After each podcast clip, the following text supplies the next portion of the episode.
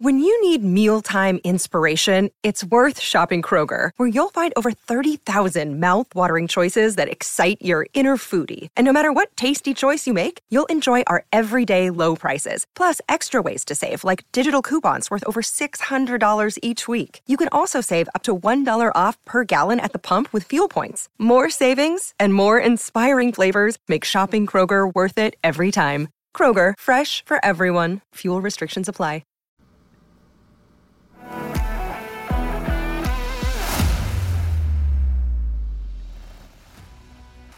Welcome into 11 Personnel, presented by our good friends at Monticello Bank. With 128 years of service, Monticello Bank is proud to say they go wherever the Wildcats and their fans go. Go MBC mobile app that lets you bank at home, on the road, or you can come see them in any one of their 21 branches in 14 different markets. We've been the one over there off uh, in London. It's real nice, real nice. It is. It's it's there to service the people because at Monticello Bank, it's where people matter. That's why they're sponsored of Eleven Personnel because Eleven Personnel. That's where the people matter too. You can find Monticello Bank on the web at mbcbank.com, where people matter. Member FDIC, equal housing lender. Look it. I know that we, we get excited for guests. We and we try to Get to in the candy shop up. right now. Yeah, this is this is our favorite show of the year, and I don't think it's even close. Yeah, no doubt, no doubt. Uh, I, Nick, I've been looking at these since May, so this is three months worth of research and work here. Uh, this I've been doing this. Is the fourth year. In last couple of years, my picks haven't gone too well, but I always point back to this: twenty-four and six the last three years. Year four. Now the catch with this is some of these odds get Yeah, cooked up They- here at right, this time right. of year. So you got some plus 160, some plus 170s out there. So or minus 160, minus 170. So that that stinks. But we even have I've even got some plus uh, one plus play for the for the good folks today. So uh, Nice. fi- finding those you got to lay a little juice here sometimes for some of these, but uh, this is usually our wheelhouse. We usually do pretty well with this, so I'm excited to you know dig in and get our hands dirty a little bit. I'm just really excited that um, for this college football win totals podcast, um, I did the thing too, like it, where I did a lot of research and I took a lot of notes, and then I had some cold beers, and then I just you asked me what my picks were, and I just started firing. And there's a lot to like about the board. There's a lot on the board. Um, we'll explain our reasoning and rationale, but before we get to all of our picks for college football win total bets across the college landscape this year, first and foremost, we got to talk about the latest from the world of Kentucky football. Camp, things are laying a little low right now, Luckett. When I was at practice on Tuesday for the post practice interviews, everybody was just laying down on the grass while they were finishing Coen, while, while Coen was finished up talking. They're just dead right now. There's a lot of uh, uh, people that they're just gassed. I mean, this is the grind of camp. Um, so we're in grind mode. We haven't got a lot from camp. We heard about some minor injuries. Uh, I, I've, I first uh, somebody was at practice told me that Kenneth Horsey went down, and I was like, oh no, can't lose him. And uh, then I talked to I talked to a couple people, and one of the people was like, man, you know these old guys, they don't want to go through training camp. So uh, I, I, I'm not I'm not uh, very worried about the Wildcats right now. They've got their second scrimmage on Saturday. Um, where you know you'd like to see a couple more touchdowns, as Liam Coen said. But I, I don't know if you got anything on Camp Luckett because it's just it's it's a grind right now. We're grinding through it. We're sharing everything we're getting on Kentucky Sports Radio and the Practice Sports and KSBoard. But right now, it's it's um, I don't want to say he's reached a stalemate, but it certainly kind of feels that way. Yeah, you're almost just just get out of here without big injury. Just get out of here healthy and start the season.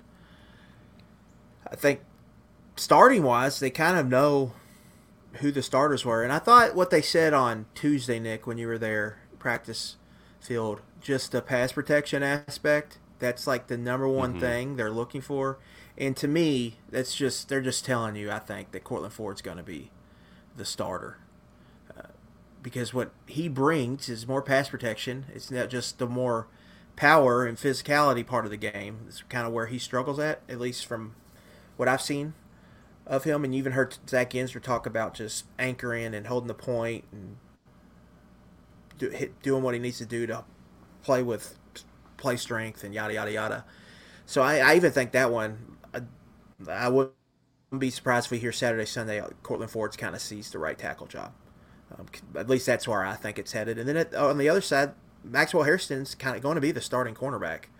I mean, I'd be pretty surprised at this point. People keep bringing him up as a guy mm-hmm. that's played well in this camp. So, and the only question to me is, is to J.Q. Hardaway or Jordan Robinson when they want to slide Drew Phillips inside the nickel. Other than that, you know, we want to learn about the specialists, but there's only so yeah. much we can know. We know Alex Raynor is going to be the kicker, which shouldn't be a surprise. We've talked about that since he they added him. He's going to be the starting place kicker. But how everything else shakes out, punter, uh, kickoff specialist, uh, I think it'll be poor, but I'm not sure. And I think Barion Brown kickoff return. I think Tayvion Robinson punt return, but punter and kickoff specialist is to be determined. But I think they have their kicker. Snapper, we'll see. Hopefully, we don't get to know the snappers' names this year. Uh, I, I, think Mark Stoops would prefer it that way, mm-hmm. and that, that's just kind of where we're at. But I, I, I think Kentucky knows what they have with their team, and I think I get the sense at least that they've taken it somewhat easy this camp just trying to get to the season and try, trying not to have an injury. And then I think they have an older team, so guys that, that know what to expect, and that that helps with that, obviously. Yeah, I, I did appreciate that we got a little bit. Uh, I, I, thought we would get no Easter eggs whatsoever at all about that right tackle position, and there's been a lot of. Uh, I don't know if it's campaigning is the right word, but they've been saying some nice things about Jeremy Flax, and I, I always wondered how much of that was let's keep this guy happy because we need we can't just go in you know without any other tackles or how much he actually was pushing them or not. So uh, Flax is always one of those I, I, felt like has struggled with confidence. That's always been his top. It's been his biggest issue.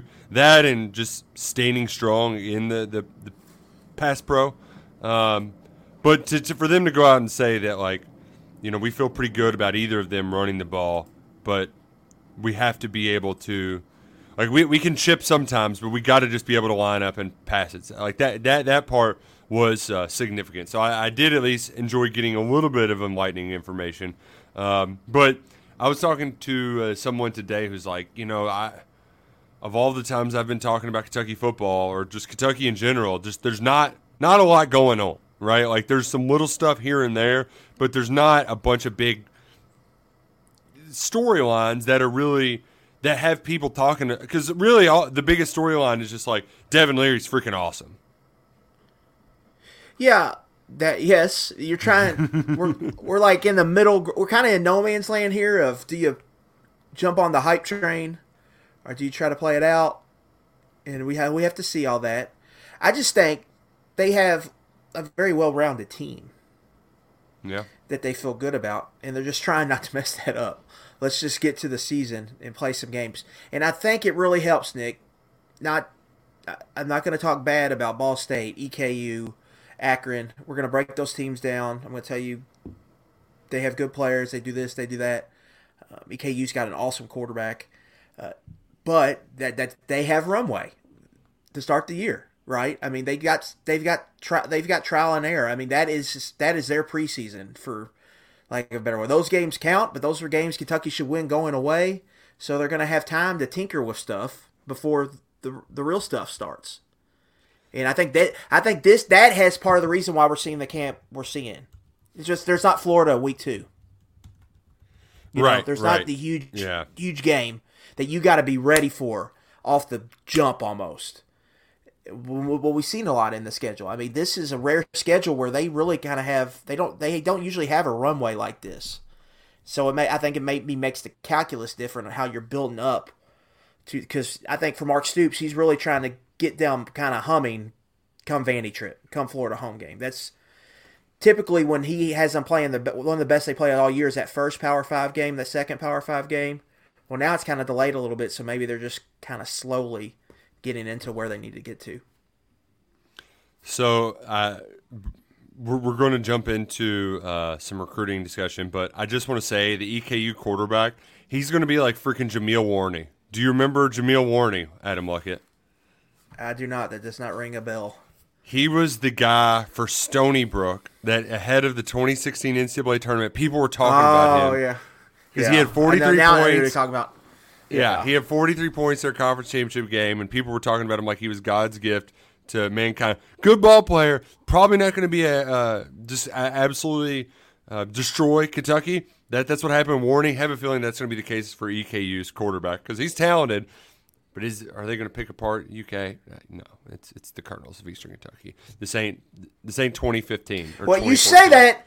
You, you say that, and every time they play, the damn game comes down the fourth quarter. So you say that they have all the inside intel they need over there in Richmond. Walt Wells, CJ Conrad sharing CJ the Conrad.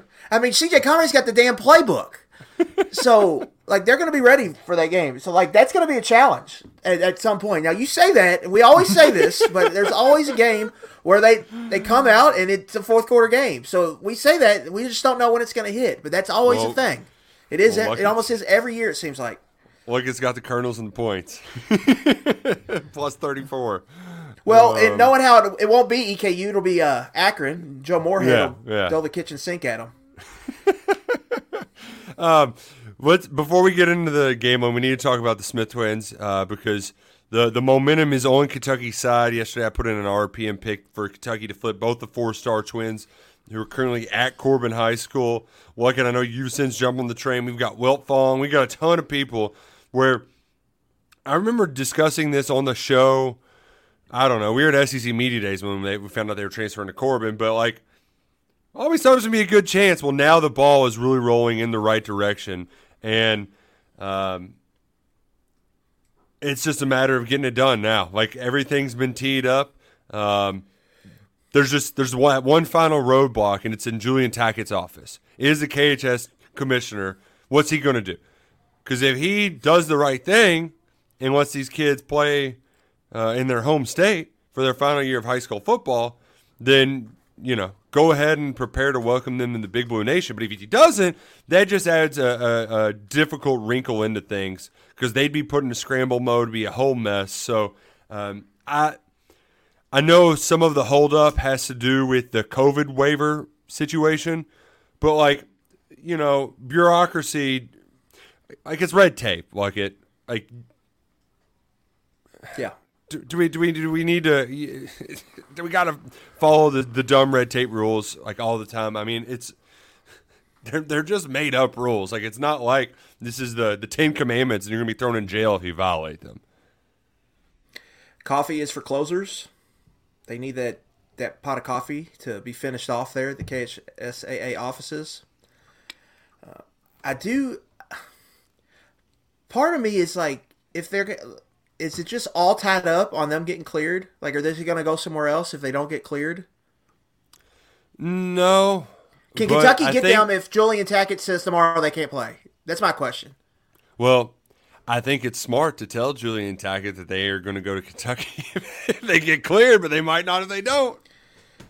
That's what I'm wondering. That, that just that's weird. If that's the stipulation, why you know, how are we right? how- You know, we're in the land of NIL and all that stuff too. So it's all a lot of it's all above board back backdoor handshakes now, but still a backdoor handshake. Uh, so I, I'm that I'm interested in that. Um, all I mean, you got Nick. You were the first one I think to really get on that. And then late last night, Brian Dohn, 247, Steve Wiltfong, 247, um, a couple guys at our Michigan site, a couple guys at Yeah, Michigan's EJ 247 site. They all yeah. flipped the switch. But typically when Wiltfong does this, which he has a long Hayes track record, barn. it happens. It's like a day, two days, three days before it happens. Yeah. So, as we talked about on KSBoard last night, join now. Um, you can join for ten bucks right now and get you all the way through all, through the end of the month. Did- I think this is going to happen soon, but it needs to happen. Like it's got to be finished. Uh, from what we're hearing, Kentucky feels good about it. They like their spot, but now they got to close. You know, you got to close it down and wrap it up. And so that that's where we're at right now. Um, the runners on third, you got to knock them in. Yeah, yeah. And well, and as uh, Zach Renfro asked on the chat, he's like, "How does it affect their chance with Brian Robinson?" That's one that felt like it was teed up for a good long while, and, and they didn't have that coffee for closing, right? So, like, while you've got all this momentum, you need to capture it while you can. And you know what? uh, I got a, big hunch part- Brian Robinson's recruitment's going to go down to the nitty gritty. So Really? even if he commits somewhere, you don't say.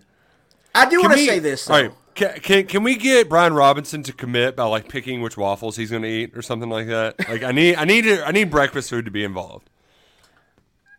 He uh, his dad cooks the mascot. What's the, like the logo and the pancakes? C- couple things. To answer Zach's question, one, no, they're two different positions. Uh, Jacob Smith is, a I think he's a stand-up Sam line, linebacker, similar to Jordan Wright. Where I think Brian Robinson is kind of a Josh Paschal type situation, where they're going to start him at Jack, but he may get too big and they'll slide him inside to kind of be a three-four defensive end. I think he falls in that category. So two different positions you're talking about here. So I don't think it has a big impact re- in regards to that, in my opinion. Uh, second thing, I know fans are getting frustrated, but a, a lot of people in this group are the same ones that complain about Kentucky not having enough star power in this class. Yeah, and if you want to play this game, You got to play the you game. to, you got to do this dance. Like there's no getting around it. This is what you have to do. If you want to swim in these waters, you have to play these games, and you got to try to win some of them. And right now, Kentucky's uh, they're treading water right now and seeing if they can get see if they can get on land first. And it's going back and forth. It may last a long time, but I, I um, don't don't say you're getting tired of it and still want them to get um, high- highly ranked players because they got, it's hand in hand. I mean, just look at what Oklahoma fans were dealing with with this Missouri kid who they think they got him. Missouri passes a new law where they can pay their players Right. in high school. Like, you know, that, that, such is life when you're dealing with high profile recruits. So uh, there's a lot on the table right now, but now we need to throw some dough on the table. And if you need more dough in your pocket, we got to wait for you to do that. Just download the Gametime app right now. Do it search through, find some events in your area. They got plenty coming up. I know the summer concert series is happening now. If you're looking for Kentucky football tickets, Kentucky basketball tickets, uh, whatever it might be, stand up comedy, you name it, Gametime app is the place to go. And when you use promo code KSR, you're going to get 20 bucks off your first purchase, $20 off you're going to save by using the Gametime app. Uh, what's great about the Gametime app, you can see the view of the stage, of the field, of from the seat before you buy. So you know what you're going to expect when you get there. Uh, You don't have to just figure out well, what's section 226. I, I don't know what that means. Um, if you want to tr- find a cheap way to get into one of these preseason games, maybe you're going to go watch Will Levis play for the Titans or the Cincinnati Bengals. The Gametime app is the way to do it. You can buy tickets in a matter of seconds, two taps, and you're set. They're sent directly to your phone, so you never have to dig through your email. It's easy peasy, lemon squeezy. The Gametime app, promo code KSR at checkout, you're going to get $24 off. GameTime.co on your desktop. It's the best app for tickets in the entire world. Download it today. Look it. It's time to make some more money. Yes. The win total show has commenced. And Luckett, before we start sharing picks, I'm going to steal a bit from our friend Stanford Stephen the Bear, RIP, to that wonderful podcast Yes. that was a part of our uh, weekly ritual. But I loved when they would ask each other, Would you rathers? So I've got a couple for you. All right. First things first. Nine and a half. That's the number for the college football win total, which I guess I need to explain. If you've never bet college football futures before, win totals, it's regular season.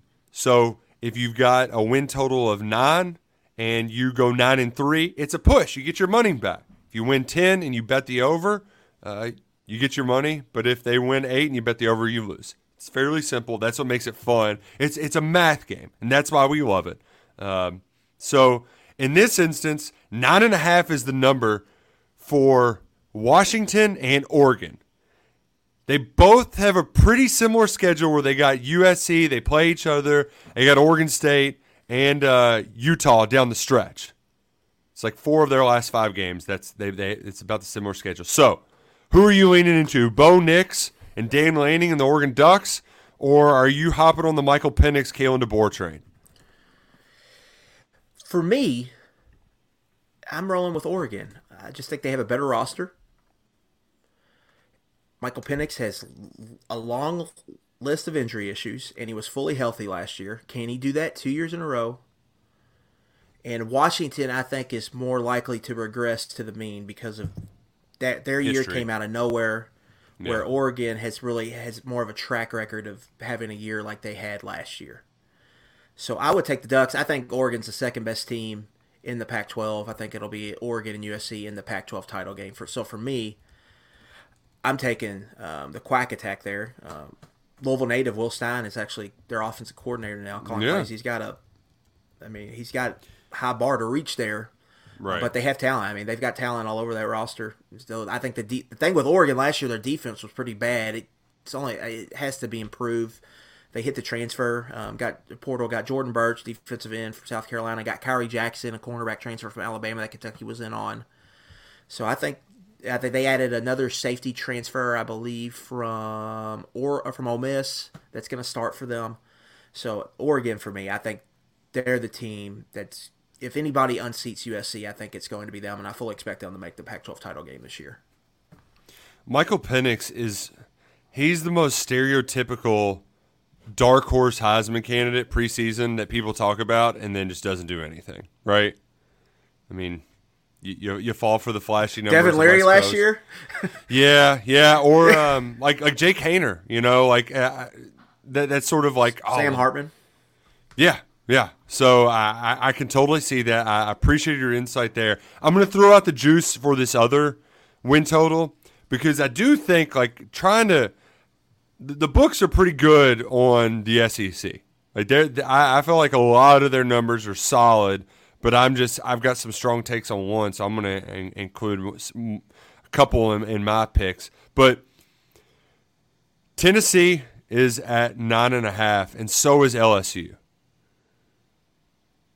I feel like both teams are very comparable in their divisions, where it's like they aren't really the class of the East or the West, but they both kind of played above their heads. So, who's more likely to do the regression?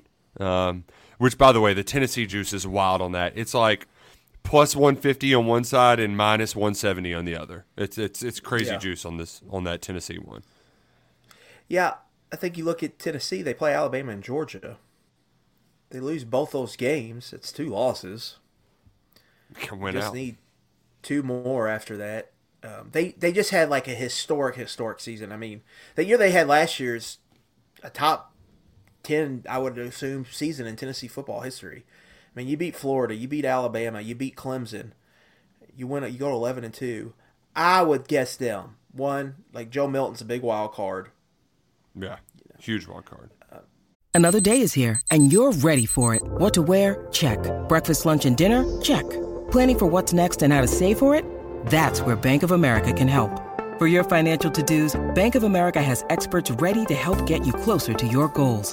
Get started at one of our local financial centers or 24-7 in our mobile banking app. Find a location near you at bankofamerica.com slash talk to us. What would you like the power to do?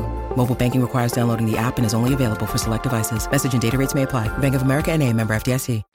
I had a kind of an issue with people putting him in all those top the top 100. It's like the popular thing right now. We had a couple of them, and they all had Joe Milton like 53. I, I don't know how, as ranking college football players, you can do that.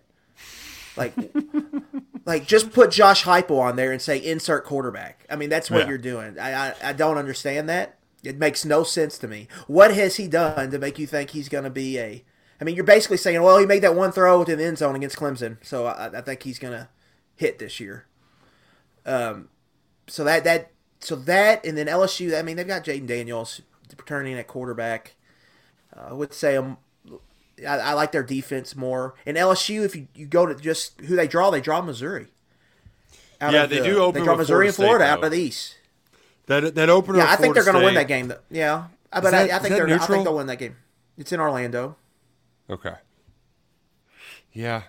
It, and I, You look like a, a PRP bookie in 1999. well, you you don't know what I was doing in 1999. Um, see, you, you probably asking if you could get odds on uh on uh one of the Metro Conference football games headed at, down a- at the fairgrounds. all I need is a cigarette behind my ear. Um, well, what let's move off the would you rather's and get into the meat and potatoes with Luckett's first pick of the day. You're looking at the Virginia Tech Hokies, the Brent Pry era, year two. What's it going to be, Mr. Adam Luckett? Yeah, I like Virginia Tech over five here, minus 120 on this, Nick. For Virginia Tech, I love fa- I love jumping on underachieving first year defensive coaches in their second year. Brent Pry, they were bad last year, went three and eight, didn't get to play Virginia at the end, but I think he learned a lot. Like he tried to play, he tried to do the play calling last year, it didn't work, so he's finally he gave that up. They went out and addressed needs in the portal. They got two really good receivers that are going to help right away. And then you look at their schedule. First off, you know there's two teams in the ACC, and they avoid them. That Clemson and Florida State do not show up on that schedule. You look at their non-con; they get Purdue at home. Purdue's due for I think some regression. Ryan Walters, Yep. a first-year defensive coach. That's when you, I think you should fade defensive head coaches. And then at Rutgers is a game they they should win. At Marshall's a game they should win. Um, you get Wake Forest, Syracuse, NC State all at home. Are those going to be games that they're going to expect to win there in Blacksburg? I just think they're due for a bounce back season, and I could see them getting to potentially being a surprise ACC team. Like you look up and Virginia Tech went eight and four. Oh wow, Kind of like Duke happen? a year ago. Yeah. right, Um, exactly. Yeah. Uh, yeah. They, they have to figure out quarterback. Grant Wells, Marshall transfer was not great. They do get Florida State, excuse me, but they avoid Clemson, so you get one of the two. But you the road games. I mean, look at the road games. Boston College and Virginia are winnable road games. At Rutgers is a winnable road game. At Marshall is a winnable road game. So, and if you take care of home field and you don't drop a bunch of games at home, they should be able to get to seven and five, I think. And you only need six to get to the window. Five, you get a push. So I, I really like Virginia Tech. I think you're going to see a bounce back year from Pry here in Blacksburg. That's a weird schedule, though. Having two Big Ten teams and they're Rutgers and Purdue. Um, it's a very odd schedule. I do think, in general, the ACC is a good league to look at. Where it's just, if you check the power rankings, the new SP Plus, the the final version of the preseason rankings came out, and it's just a big pile of poop there in that that league. Yeah. Like it's it's like there's two teams in the top twenty five or maybe even the top 15 with Clemson and Florida State, and then it's just all in the 50s and 60s. I mean, Well, you're going to notice my- a trend in my in my picks because we're going to be in that Atlantic coast a lot. yeah, But yeah, I mean, I, I think it's a good league you can find value on because the teams in the middle tier are so close together, and if you look at the schedules and how they shake out, um, and you find some good trends, I think they they can play out. Where the SEC is almost, to me at least, and the Big Ten's like this too, where they're it's almost like NFL, where it's just, just it seems like all of them are just Yeah. well, that's that seems right. which is Where why I like think I- ACC has some more volatility, so it's you can pick. I think you can Yeah. have better chance to pick some value out of it. that's uh, Louisville was very popular early on because of their schedule, but I wouldn't touch that with a 10 foot pole. Uh, I mean, the, that- the total got up. I mean, it was eight, eight and a half. I mean, That's that's, high, man, That's for a team that high. has they play eleven Power Five opponents. And you can you can say what you want about Indiana and uh, who, is who else Tech, do they play in? They got, they got early. Well, that's an Um, ACC game. Who else do they play? know, non Notre Dame, Indiana, Notre Dame, and someone else. But either way, uh, Indiana, Notre Dame, Kentucky. Yeah. So that's that's eleven plus the eight conference games. Yeah, that's just a lot. But Virginia Tech, I think that's going to be a sneaky team to watch this year. I wouldn't be surprised if you look up and they're like seven and two or something in November. Well, um, Drew Franklin wants to smoke a cigarette, and you know, down in the western part of the state, there's a popular product there for a while was the Marlboro cigarette, and uh, I'm I'm gonna hit a heater. I'm gonna rip a heater here. Western Kentucky, the win total is set at eight and a half for the tops, and let's freaking hammer that over. I, I the Conference USA, it might as well be Conference WKU. It is getting a little bit of a wrinkle this year. They're adding uh, Liberty into the fold. I know Hugh Freeze ain't walking through that door, but Liberty has been a solid program as an independent. But I, you exercise um, when you're when you're doing this. You just you count your wins, you count your losses, you count your toss ups. So all right, at Ohio State, they ain't winning that game. But your your toughest games, your non-conference at Troy, Can count that. If if you count that as a loss, you count Ohio State as a loss, and I mean even like USF or Liberty, let's say they even lose to Liberty, you could still lose those three games and get home with your over bet. Um, uh, Middle Tennessee is a rivalry. Yes, I know. Um, Houston Baptist, there's probably there. I I don't know if HCU is still Houston Baptist or not. There's probably some bad blood there, but like, I mean, they should beat USF at home. Like th- those are all very winnable games. You've got your quarterback back. Uh, you've got Malachi Corley back. Look it. I, I don't. I don't see why they shouldn't be scoring 40 points a game and winning nine games. That that feels like the floor for this team. Yeah, the tricky part with this, I would say, is the non-con. Ohio State's a loss, Yeah. and then USF Troy. Say you split those, you beat the FCS team. That's two and two. Then you're having to thread that seven and one, eight no needle in conference play to to get to the window. And they're one of they're arguably the best team there, so that shouldn't be too hard of an issue. But you know how the stuff goes sometimes in college football. It's a weird league. They're gonna have to. They're playing on Tuesday nights, Wednesday nights in October this year. CUSA is. Oh, we've got Caction, Casaction. CUSA action. Uh, but you, you got some coaches CUS though. I action. think in that league, Nick Rich Rodriguez is the head coach of Jacksonville State. That was a good FCS program. They're going to come in there and I think compete right away. Jamey Chadwell moved over to Liberty, as you, as we kind of mentioned. Liberty's joining the league. They're going to be tough out. Middle Tennessee's year, usually yearly a bowl team on their Rick Stockstill. So uh, there there is some I think causes for concern for them. But if if they still had that coordinator last year, I would be a lot higher on this. That's true. They do have to replace. Uh, third third he go to coordinator in three Tech? years. Washington State. oh, okay. The guy before him went to Texas Tech. Uh, ben Arbuckle, Washington State. Zach Kitley, Texas Tech. So three coordinators, three years, but they got the best quarterback and probably the best receiver in that league. Austin Reed, Malachi Corley, two guys Louisville wanted. Wanted. Thought you were might have him, too. tampered with. um, and so that so there there's some of that, but I that, that's going to be a fun team. And last year, it's really been two years in a row. They've gotten to November and into bowl season, and they've just been rolling on offense. Yeah, yeah. Like people cannot stop them. Um, they beat the crap out of a good a South Alabama team that I'm really high on this year. It's got 18 returning starters, and they just absolutely destroyed them uh, in the New Orleans Bowl. And so I think if, Yeah. if they continue that from last year, they're going to be hard as heck to stop. But the September is going to determine it to me. Uh, Right. Because if, if they go two and two and two, it's going to be tough. If they go one and three, it's probably over. Um, Yeah. But if they go three and one, it's probably going to be a cakewalk for you. So really, you're going to know in September. Love those bets when you you know early on that you'll you'll see it as a trend with me. Also, uh, since Troy is on the schedule, wanted to give a shout out to Jon Sumrall's squad, but they won a lot of close games last year that they shouldn't have. I know they're I know they're bringing a bunch of people back, but um, I, I expect uh, Western to get a little bit of revenge this year. Look at who you got up next. Yeah, staying in the Atlantic Coast Conference. NC State here. Over six and a half at minus 145. NC State, a little bit of a disappointment last year, but injuries were a big deal for them. They lose Devin Leary, lose offensive coordinator Tim Beck to Coastal Carolina, but they bring in Robert Anae, who was in at Virginia in 2021 with Brennan Armstrong, then went up to Syracuse in 2022, had really kind of developed Garrett Shrader in a big way, and now he's reuniting with Garrett or with Brennan Armstrong here, Nick in 2023.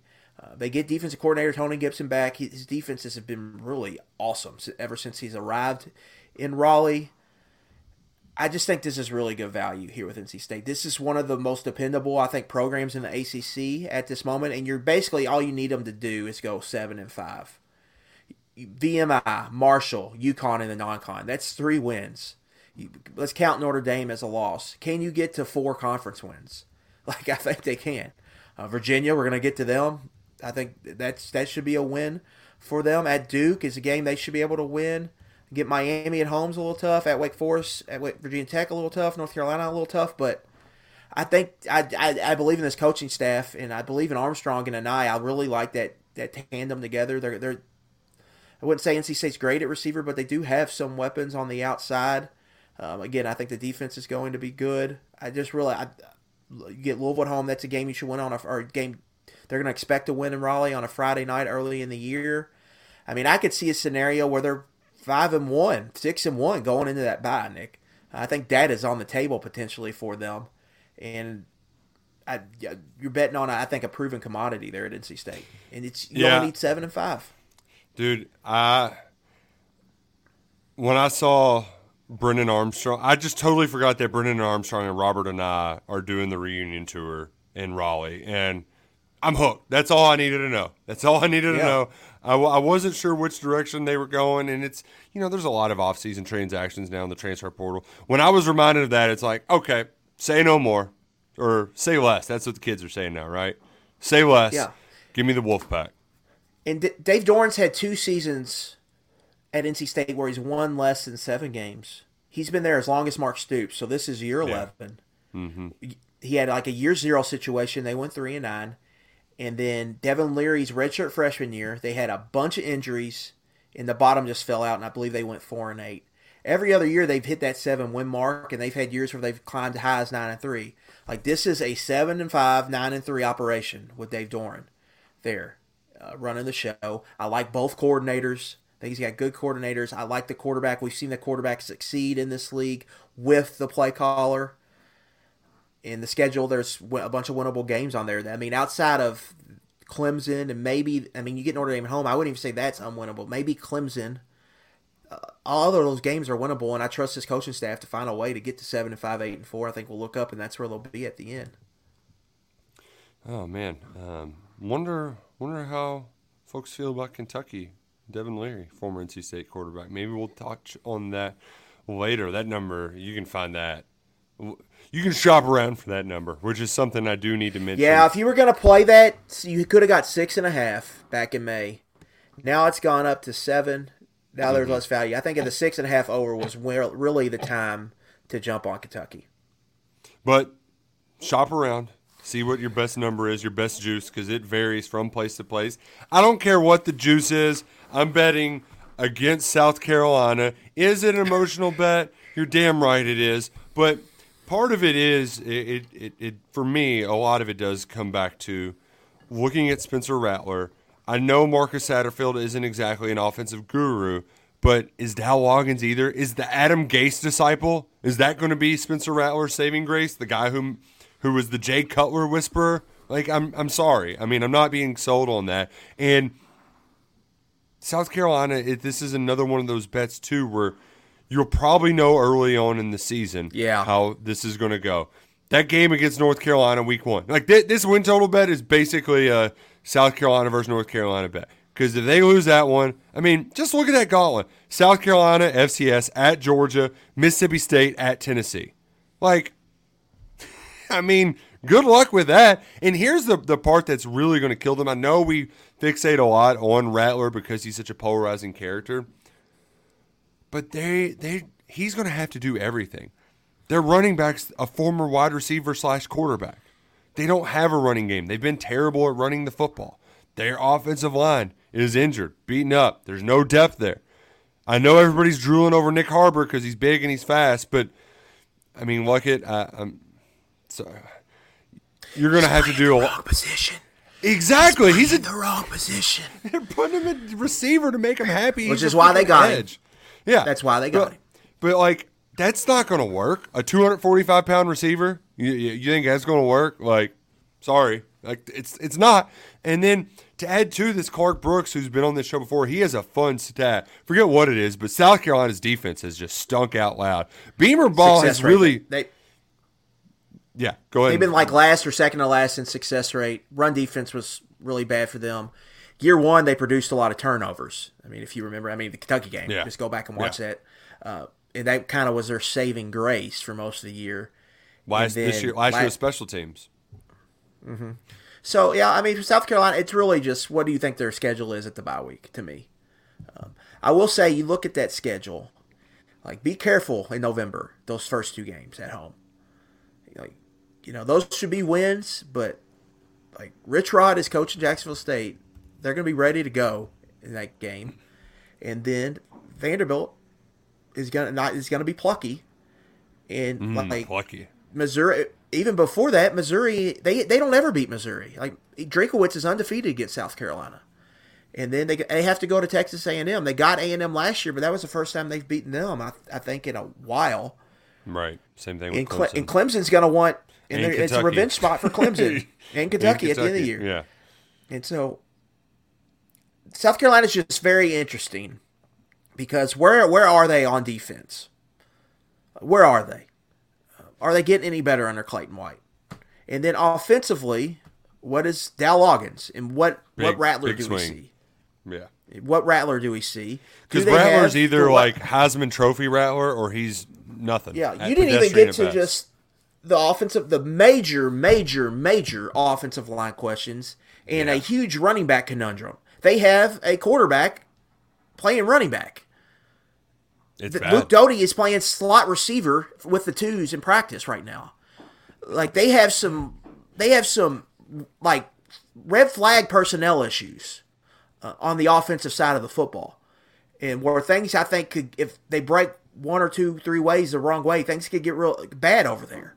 And then defense, what does that leave you with if your defense stinks? So that's that's a that's a concern with them. But they, you got to give Beamer credit because they pulled wins out of there. You know what? And they play awesome in November. So if they keep doing that, then maybe they can close strong again. But it definitely feels like if if you were going to see a team fall, the bottom fall out in the East, it feels like they might be the one you would pick even before Florida for me because of just All of the, the fragile spots they have on the roster. One coach who pulled some wins out of his, you know what, last year. Um, he used to cry whenever he saw the L's go down, and now um, are the paws going up? Scott Satterfield at Cincinnati, first year in the Big 12, new coach who likes to cry. Adam Luckett, is he going to be crying because he's winning fewer than five or fewer than six games this fall? Yeah, here's my thing with Satterfield in this team. Now, this is the plus odds I was talking about. Over five and a half, you can get for plus 140. That that's Vegas begging you to play the over, but I think it's the right play here. A few things here. They- They have legit, they have legit players in the front seven. Dontay Corleone, Jowon Briggs, Deshawn Pace. Now they all made Bruce Feldman's freaks list, and we had a good kick out of it in the office uh, but they, they can play. And he, Bryan Brown showed us last year what he can do with players in the front seven that can play. Finally had some draft picks, and they they unleashed the blitz packages, and they just got after people. I think you could see something similar happen at Cincinnati this year. I think the defense is going to lead the way. I like Emory Jones's fit in this offense. Emory He Jones really can is. do a lot of the s- things, not a poor Malik man's Cunningham can do. He's, he's I mean, they are very similar players. they they are going to do so, a lot of the same stuff, and I like that fit. They had Xzavier Henderson from Florida. I think will be a good receiver for them. In conference play, they get five home games. In the Big 12, you play nine conference games. They get five of them at home. They avoid Texas, who I think is the class of that conference. You know, at Pitt's a tough game week two, but it's an ACC team. Like that, uh, Satterfield's going to know them well. They're going to be well prepared, I think, for the game.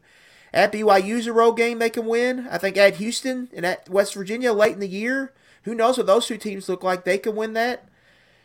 In a bunch of these home games, Iowa State, Baylor, UCF, Kansas, like those are all games I think Cincinnati could win. And you should take care of EKU and Miami. You only got to get to six and six. And I like the the makeup of this roster because I think it's very similar to what Louisville had last year, and that team very well near won nine games. You know, if they don't lay two clunkers early defensively against Syracuse and Boston College, who knows what that year could have looked like for them? Uh, I think the same recipe Satterfield staff used to win is going to be what they use this year, and I definitely think this is a team that could get to six and six, seven and five, and surprise some people in the Big Twelve. The uh, d- did not ever think we were going to get to a point in our podcasting where Luckett's riding with Satterfield, but um, you know, crazier Gotta- things yeah, have happened. nut- And we we talk bad about like we talk crap on him and all that, but outside of the COVID year, every year except the one year at App where they transitioned to from FCS to Sunbelt, they've been bowling. They've been a bowl team. You know, even at Louisville, we can talk all the smack we want, but they've been a bowl team, and they figure it out during the season where they go against ACC and they're able to play against the top teams. Their six and seven team damn near almost beat Clemson at home Probably should have won that game um, in 2021. They avoid Texas. You know, you can count Oklahoma as a loss, but every other game on that schedule they can win. Point blank. I mean, there's a lot of games they can win, and you just need more than half of them to go your way, and you're getting to the window at six and six. I, I never thought you'd be a sensible salad kind of guy. Just like I never thought that I would be on a the the Kentucky Sports Radio YouTube airwaves here to talk to you about UConn football. But here I am, and Mr. Luckett, the underdog, is howling. Oh, uh, the win total is set at five, and I. I'm here to admit too, I don't know a lot about Jim Mora's program right now, other than Jim Mora has is building a program that was good enough to go bowling last year. Uh, they did their part, and the thing that I like about five two like is at worst I'm pushing. Like I, I feel pretty confident that I can get to a push with this schedule. Um, they do have to face your North Carolina State Wolfpack. But but after that, I think Georgia State was finished to pick fifth or sixth in the Sun Belt. That's what's hard about this. They don't have conference play. So are they scheduling A lot of better better teams? games, man. Yeah, but are they scheduling the better teams in Power Five, or is it kind of like middle tier? And so FIU, bottom of the Conference USA barrel. Georgia State, mid tier Sun Belt. Uh, Duke, Mike Elko did well last year, but it's still Duke. Utah State, G5, Rice. Like, uh, I feel like I can get to five. I feel like I can get to five where I'm only really c- completely tossing out two games, and that's Tennessee and NC State. They might be overmatched against JMU, but I can count up uh, Sacred Heart, UMass, um, Boston College, and USF are both doable. Uh, but Rice, Utah State, I can I, I feel comfortable getting to five and at bare minimum getting to a push with these UConn football Huskies in year two. It's only year two for Jim Mora. Maybe maybe he might be cooking with grease, something special up there in old uh, Husky land. Yeah, the thing I like about the schedule is you have two built-in wins potentially at the end of the schedule. So you really need to get to four and six. That's what you're really looking for. Yeah. I think. And Steven, if we could pull that schedule up right quick so I can just see that right quick. Um, so you get to four and six. You know, NC State's going to be a loss. That's one loss. Yeah. Duke is probably going to be a loss. That's two loss. Um, let's just count Boston College and Tennessee. That's four.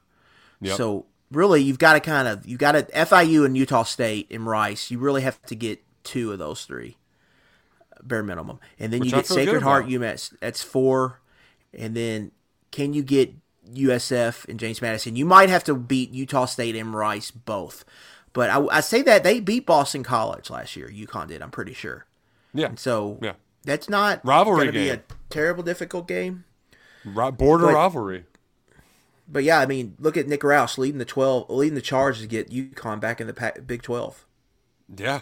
Let's do it. which I which I want to happen, just because to hear the basketball bennies Yes. ambulance. Oh, oh, I want it. I want it so bad. Because here's the thing: Big East basketball's fun, but it's not like Yeah. real, and it's not the old Big East. So like, it makes me mad that they still call it Big East because Big East basketball is like old school Georgetown, not Patrick Ewing Georgetown, right? Like it's it's the nine. Even I'll even throw in when Louisville was in there. Like Big East basketball is real. This Big East now is nothing. Uh, yes, they've had like UConn just won a freaking national championship. We get it, but going to the Big Twelve that would be that would be a fun basketball conference. Mixing them up with Arizona, a lot of fun. So let's bring you have another big year with Jim Mora. Bring him into the Big Twelve, and and let's get this thing done. And look it, I I know you're going to talk about Iowa's win total, but I just more importantly, are, are we going to get the Brian Ferentz uh, points per game total? I uh, so we have to. What is it? Twenty five per per game. So race Yeah, like. think- let's look Yeah. that up. We have. I, I mean, think have, he has to get to- internet, Christ's Yeah. I, I think he has to get to 25. Like 24 points per game was like the the low bar. Um, which Twenty five so- per game. I think there's websites that Iowa fans have started, like the point tracker. Here we go. We got a Twitter site here. Brian Ferentz points tracker, the official countdown to see if Brian Ferentz can score enough points to keep his job as offensive coordinator of Iowa football.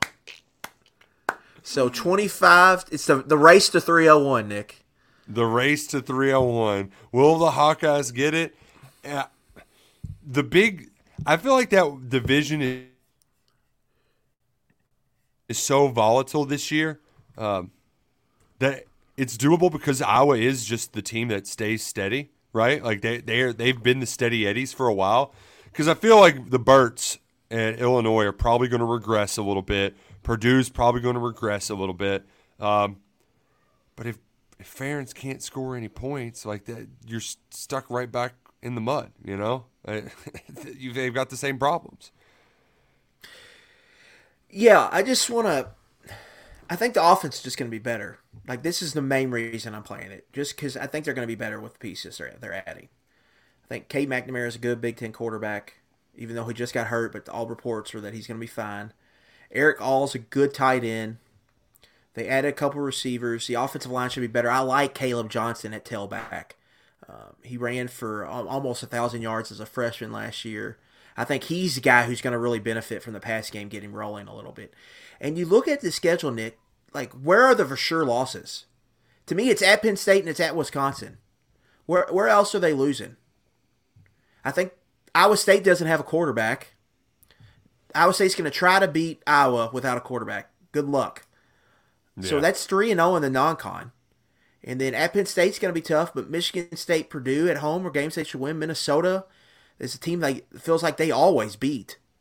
Uh, and then Northwestern Wrigley Field, that's yeah. a win. Rutgers at home, that's yeah. a win. Illinois, that sh- should be a win. Then at Nebraska, I mean, Nebraska got them last year, but before then they had their number. This kind of gotten potential 10 and 2 written all over it, and I feel safe predicting 9 and 3 here with this Iowa team. And, and you don't have a half either. You can get a push if they do fall back and slip up and go yeah, down and it's, and four. It's I got it's minus one forty five, so you got to lay a little bit here. But I just think nine and three is really really achievable. It feels almost more possible to me than eight and four, just because I think they're gonna. They've got a nice schedule there. They avoid Ohio State. They avoid Michigan out of the East. You got to go to Penn State. That's tough. Uh, but you got a nice non-conference schedule, and I, I, like how it ends there, man. They got a nice run there after the bye week. Like they could run off four, five, six wins in a row. Man, this is this is. I think we're ditching Purdue to become a part-time Iowa podcast. Um, that's that's kind of the way this thing's been trending the last few years. Might just have to see them in the Outback Bowl. Wouldn't that be something if they did that for a third year in a row? Just, wouldn't that a, be something? Oh. I think the, I don't think the Orange Bowl is in the rotation. What if Kentucky goes ten and two, Iowa goes eleven and two, and gosh, we're dancing in Miami. oh man, I'm just gonna drink in the press box that game. Like. No, we need Outback Bowl. Who's your dream opponent if Kentucky goes there? Big Ten team. Um, I would think it would be a lot of fun to watch. Uh, a shootout. Nine and three, Ryan Day answer the the Jim Harbaugh questions all week at the bowl game. It would either be that that that is that is the dream, but I also think it would be really fun if you had this shootout with Luke Fickell, Jeff Lebby versus uh, Liam Coen, Devin. Leary. Yeah, yeah. Phil Longo is their OC, right? That'd be that sorry, would be fun. Wisconsin would yeah. be fun, right? Because that's just like kind of recruiting animosity there. Yeah, you're you're you're all Re- like revenge for 2015 finally for the, the fan base Kentucky. That that's that, a that 70 point jangle. total that I'm betting the over on. Like or hell, I might yeah. even be in the 80s. Like just hammer it. Um, yeah. So th- that would be fun too. Um, also, wouldn't mind Michigan State, but they, they aren't going to be any good. Like I I would love to beat up Michigan State yeah. for that recruiting animosity as well. Um, yeah, I agree. But, I just don't know who the who the school would be. I mean, the, yeah, the perfect scenario would be Ohio State just kind of falls apart on tanking. Them. Whoever their and new quarterback is stinks. Bowl.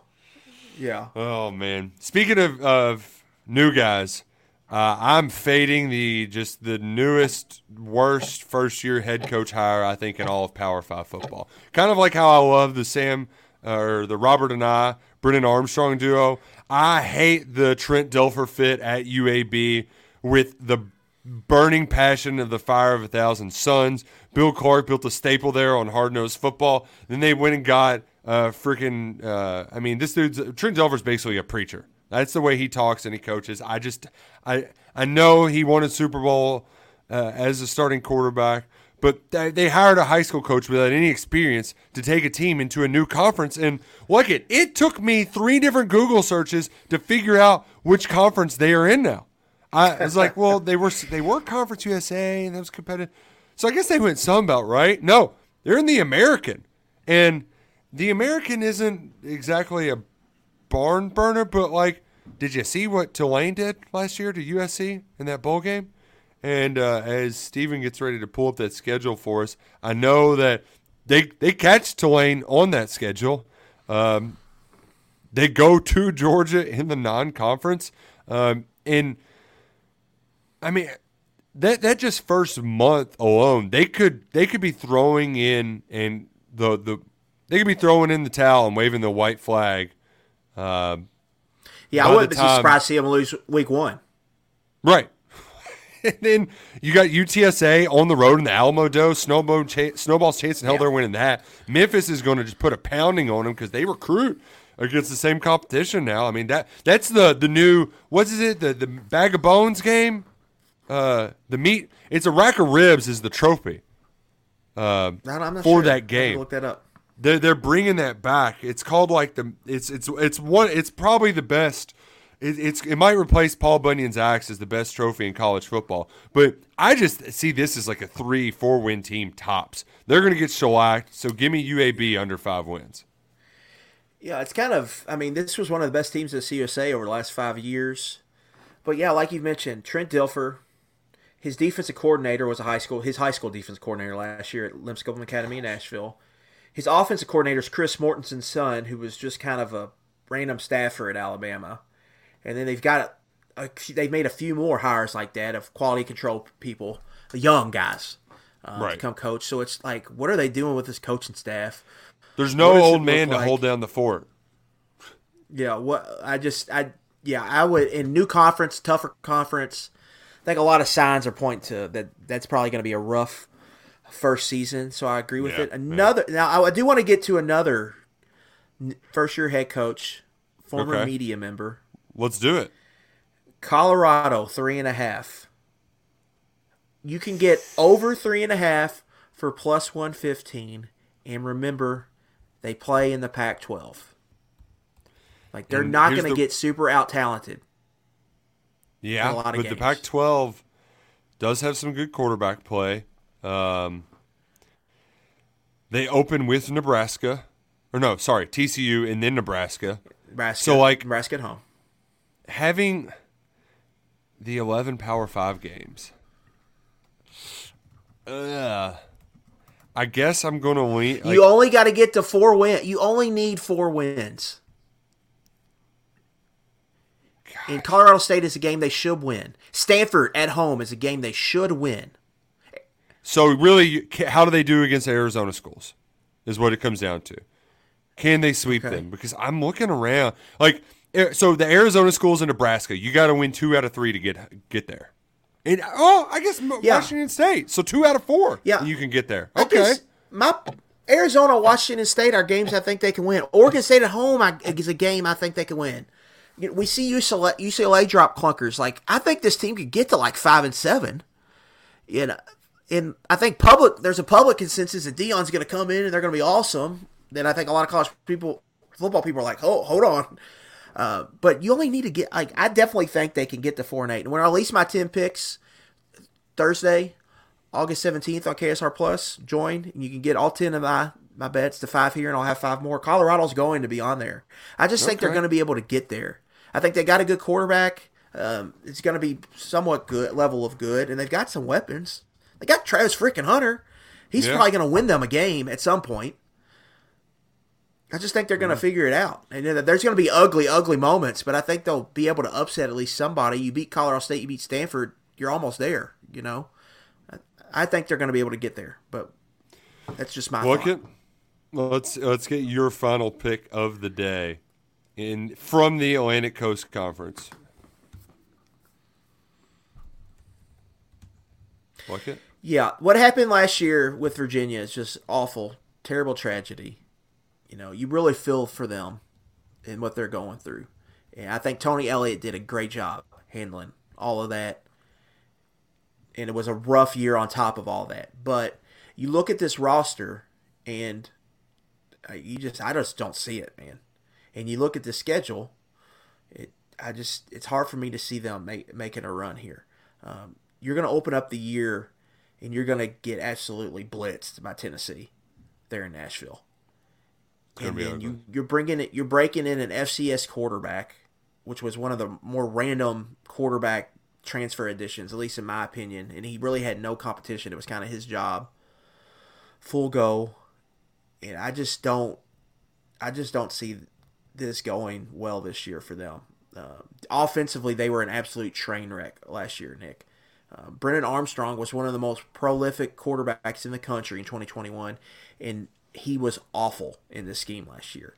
He's got Rich Scangarello. I mean, absolutely awful. I mean, even worse than that. I mean, it was bad, bad.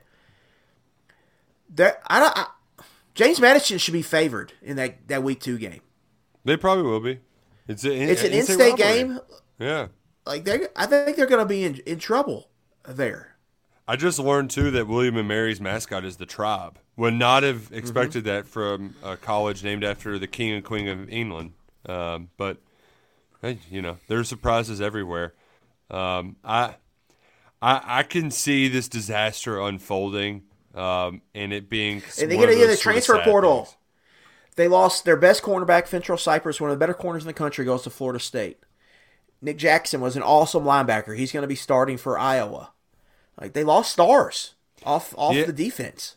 And to add to that, how many former Dabo guys have you seen had some legit success elsewhere?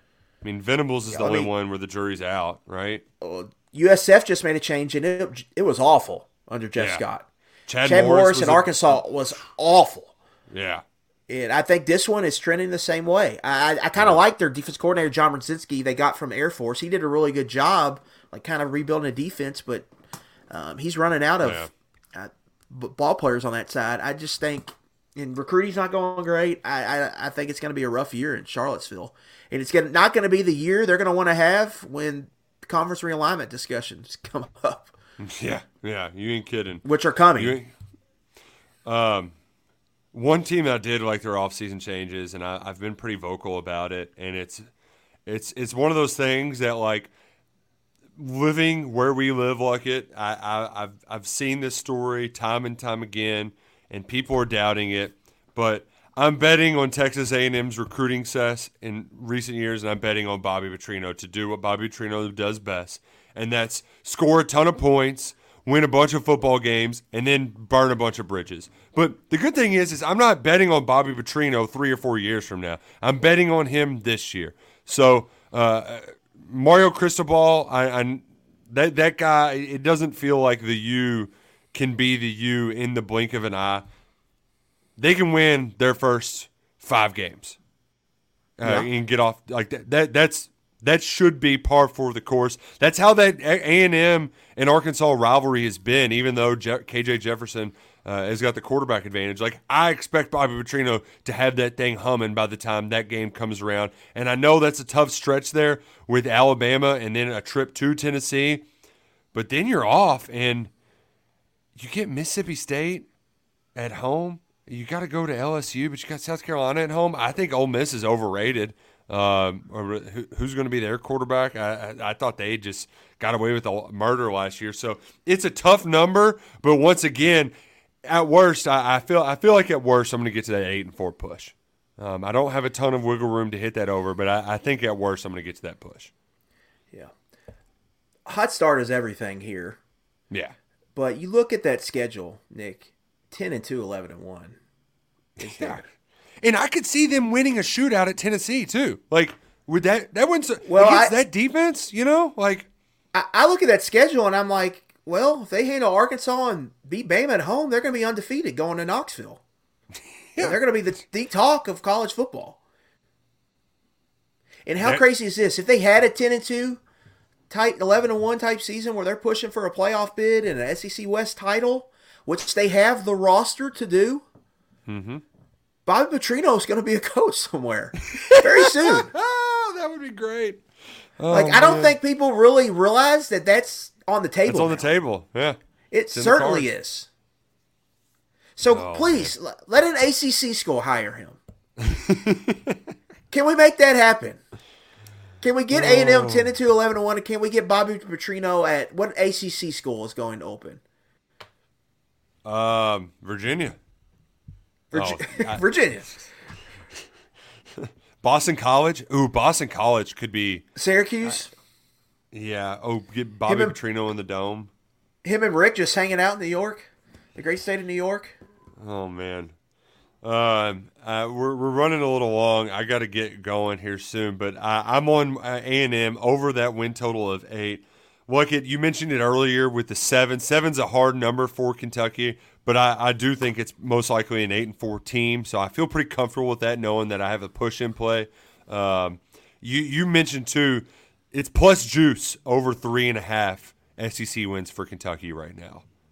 That's fun. Yeah, that's the one I think if you're looking for value is the one you would like. You just need to get the four, and that's something they've done pretty consistently. Yeah. 2019 and 2020, the those were the years that they well 2020 I don't even count, but 2019 and then last year um, were the years they didn't get to it, and weird stuff happened with you know Will Levis being hurt, and then in 2019 quarterback. I mean quarterback injury is what prevented them from getting there. So if you can get through the season, if you Larry starts every game, they're going to get there. I feel like.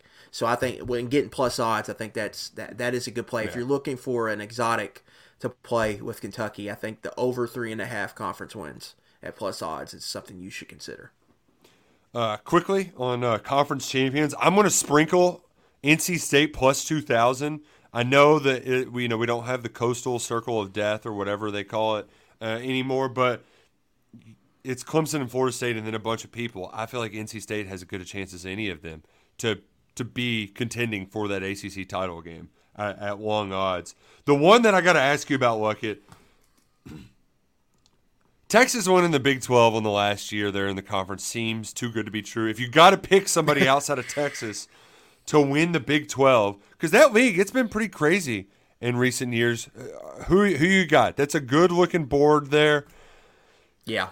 Can't get, Um, Texas. Nick, three three to one to make the playoff, which I really like a lot. Because I think they can lose to Bama, but I think they could run the table the rest of the way. Um, and if it hits for them, they're going to be the class of that conference. But I would Oklahoma would be my pick. You get them at plus three fifty. I think that all signs point they're due for a bounce back here. And again, defense first time defensive head coach who who struggled last year, get bounce back season. I think you get Oklahoma plus 350 would be the team I would pick. I just wouldn't feel comfortable Kansas State doing it again. I think Texas right. Tech, the hype is getting a little too out of control. I don't think TCU is going to do it again. Um, UCF is a team I think is surprising people, but I don't think they're going to be good enough to win the league. So I think Texas or Oklahoma, that one of them is winning the league this year. Um, one I like is I know Florida State's got a lot of buzz right now, but in the ACC, I still think that's Clemson's league. Clemson plus one forty five. It's small. They're the small leader, but I that's their league to me. I think uh, they're going to do it. Um, I like I like SMU in the American at plus three thirty. I don't think Tulane's going to repeat. I think it'll be SMU or UTSA will win that league. Um, SMU's a team I like a little bit more. And then in the Sun Belt, I like South Alabama at plus two ninety. yeah, I do as well. We mentioned Oregon off the jump, but they're three to plus 310, three to one to win the Pac-12. Yeah, I like that too. Yeah. Yeah, that that feels like um, some pretty pretty solid odds there when they've been the class of the conference for quite some time. Even though they seemingly choked away some big games down the stretch at the end of seasons. Uh, one other team that I'm rooting for, Luckett, that I don't know if I'm going to make a, a wager on or not, is Jerry Kill in New Mexico State. Uh, I believe their number's four and no, I think it's five and a half to get back to a bowl game. I didn't dive enough into that, but I saw that they have they have like the fourth best odds to win CUSA. So like Twenty know. to one to win the CUSA. So, you know I what mean- what it's going to take to win the CUSA six and two, and then you got to win the conference championship game. So really, it's just about getting the conference championship game. crazier things have happened. Jerry Kill, I mean, he got a tattoo after they went bowling last year. It was hilarious. It was absolutely hilarious. But we love this stuff. We hope you love this stuff, and we hope you go fill the fam this weekend. Look it. Did you know Racing Louisville? They're trying to sell out Lynn Family Stadium for the first time they've ever. And it's happening this weekend. Saturday, August 19th, they're facing Angel City. It's time to pack Lynn Family Stadium. The match kicks off at 8 p.m.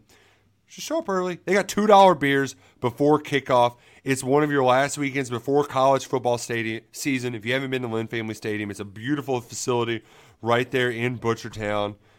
Go check it out. It's lovely. It's wonderful. And it's a great time. So enjoy the final weeks of summer. Fill the fam, and we've got discounted tickets online. Uh, if you're watching right now or if you're listening, the KSR post, it's got a link to discounted tickets. You can get in for 10, 15 bucks. So fill the fam this weekend. And listen, we always appreciate you all listening and watching. Um, this is a lot of fun for us because we get to just kind of nerd out. We have this conversation uh, every week. I mean, yeah. we literally have these conversations driving to Lexington. So yeah. Then we just get so to we're like it this, uh, we're just, on YouTube now. We're, we're getting paid to do it. Hey, look, I got yeah. some homework for you. The MAC is like the NFC East of winners. Like no yeah. team ever wins it back Anybody back. can win so, it. Yeah. Well, let's let's find let's find a team to get behind this year. I don't know if they got the roster for it. Eastern Michigan hasn't won the MAC since the '60s. Yeah, Chris Creighton's that is the Fighting Emus, baby. Plus eight fifty. We'll have to look at rosters. What does what does Jim McElwain have at plus eighteen to one? Oh, that might be a, a, team to look at closer. But yeah, let, we might have to dig into some Mac. We're gonna have to dig into some action. We'll get next week on eleven personnel. Until next time, go Cats and go Kroger.